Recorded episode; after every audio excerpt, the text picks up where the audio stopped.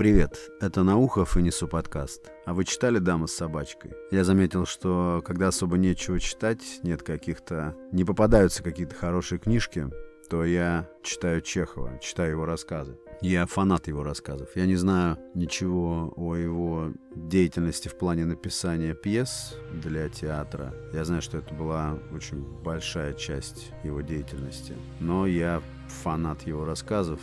Потому что, мне кажется, в них очень мало сочинительства, мало именно чего-то притянутого за уши. Все они настолько реалистичные, настолько правдоподобные и эффектны, что да, мне кажется, он не сочиняет, а просто передает реальность какой он ее видел. Ну и комичности, конечно, там тоже достаточно. Постоянно перечитываю и «Крыжовник», и «Лошадиная фамилия», и, конечно же, «Палата номер 6». Каждый раз находишь в этих рассказах какие-то новые штрихи, новые детальки, которые были упущены в предыдущем прочтении. Вот сейчас я второй раз перечитал «Даму с собачкой». «Дама с собачкой», на мой взгляд, это рассказ о любви. Кстати, Чехов, я где-то читал, а, считал любовь болезнью. То есть он определял любовь как какое-то химическое изменение организма. Ну, такая довольно интересная теория. Можно и спорить, можно и согласиться. Но вот в «Даме собачкой» мне кажется, что фокус наведен именно на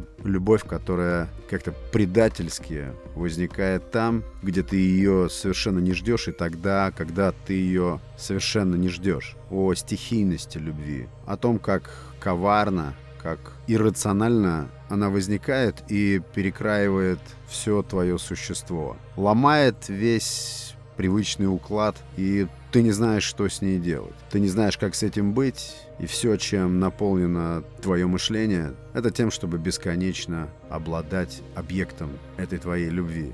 Рассказ небольшой и довольно простой. Два центральных персонажа. Она, собственно, дама с этим белым шпицем, прогуливается по Ялте. Лето. Сезон отпусков. Она замужем. Состоит в каком-то унылом браке. Он старше ее, второй персонаж. И тоже состоит в унылом браке. В браке, который, которого требовало общество. Она должна была быть замужем, он должен был быть женат. Так и случилось, так и сложилось.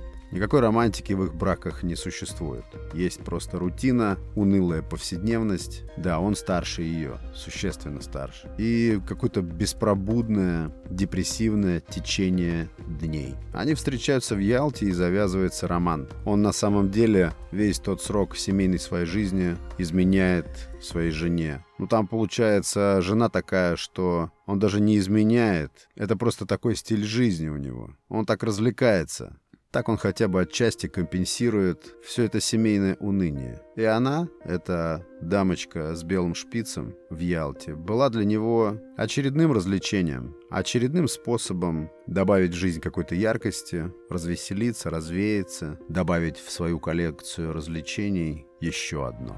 И вообще столько вот таких фейковых браков вокруг, столько вот этих союзов, которые тянут, влачат вот это унылое существование совместное, без именно вот романтической составляющей, без глубокой взаимной духовной связи. Просто люди социально вместе. Так просит социум, так, таковы требования социума, что нужно спариваться. Тогда твоя жизнь правильная как будто в противном случае ты неполноценен. И люди в итоге проживают жизнь как сокамерники. Сначала сообщники, которые как будто какое-то преступление совершили, а потом сокамерники, обреченные страдать вместе. В общем, между двумя этими героями происходит интимная связь, после которой она мучается угрызениями совести. Она теперь решила, что он считает ее ничтожеством, потому что она изменила своему мужу. А ему на первых порах, в сущности, все равно. Вся его романтика на первых порах ограничивается просто развлечениями.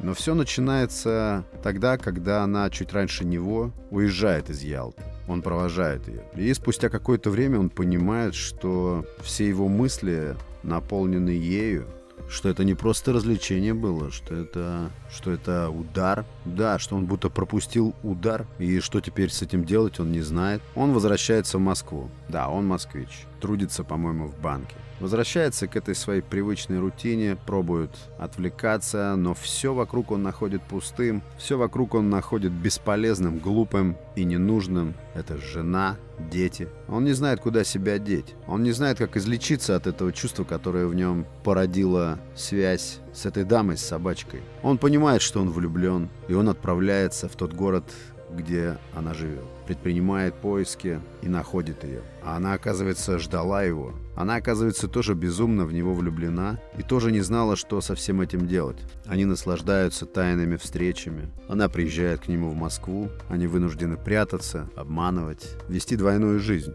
Да, я думаю, рассказ именно о конфликте социальных статусов, вот этого всего благообразия, брака и реальных наших внутренних инстинктов, которые заложены в нас глубоко. И, конечно, каждый из нас имеет жажду настоящих подлинных чувств, тогда как брак и семейные узы чаще всего это унылая рутина. Вот как он пишет. Ненужные дела и разговоры все об одном и том же отхватывают на свою долю лучшую часть времени, лучшие силы. И в конце концов остается какая-то куция, да, вот это мне очень нравится, бескрылая жизнь, какая-то чепуха. И уйти, и бежать нельзя. Точно сидишь в сумасшедшем доме или в арестантских ротах. Вот это жестко, но очень точно. Да, я думаю, рассказ этот по сути своей именно о контрасте между вот этим течением дней, похожих один на другой, в каком-то унылом браке, и вот этой внезапной, настоящей, подлинной влюбленностью,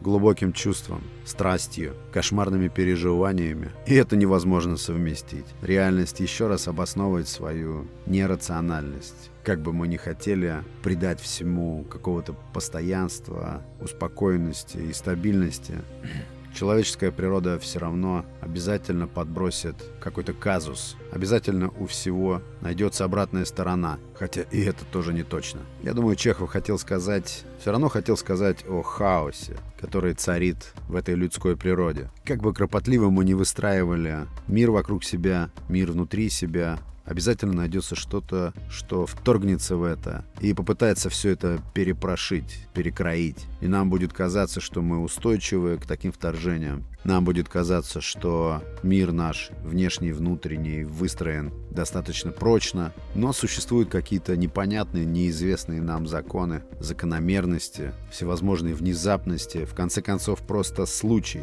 Случай, который может изменить все, который может сломать все, разорвать все, а может и начать что-то новое, может запустить что-то новое. Я думаю, дама с собачкой об этом.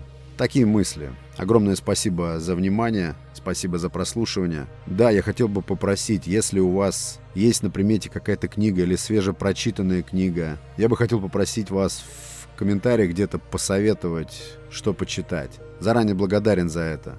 Еще раз огромное спасибо за прослушивание. Это был Наухов и Несу подкаст. Пока.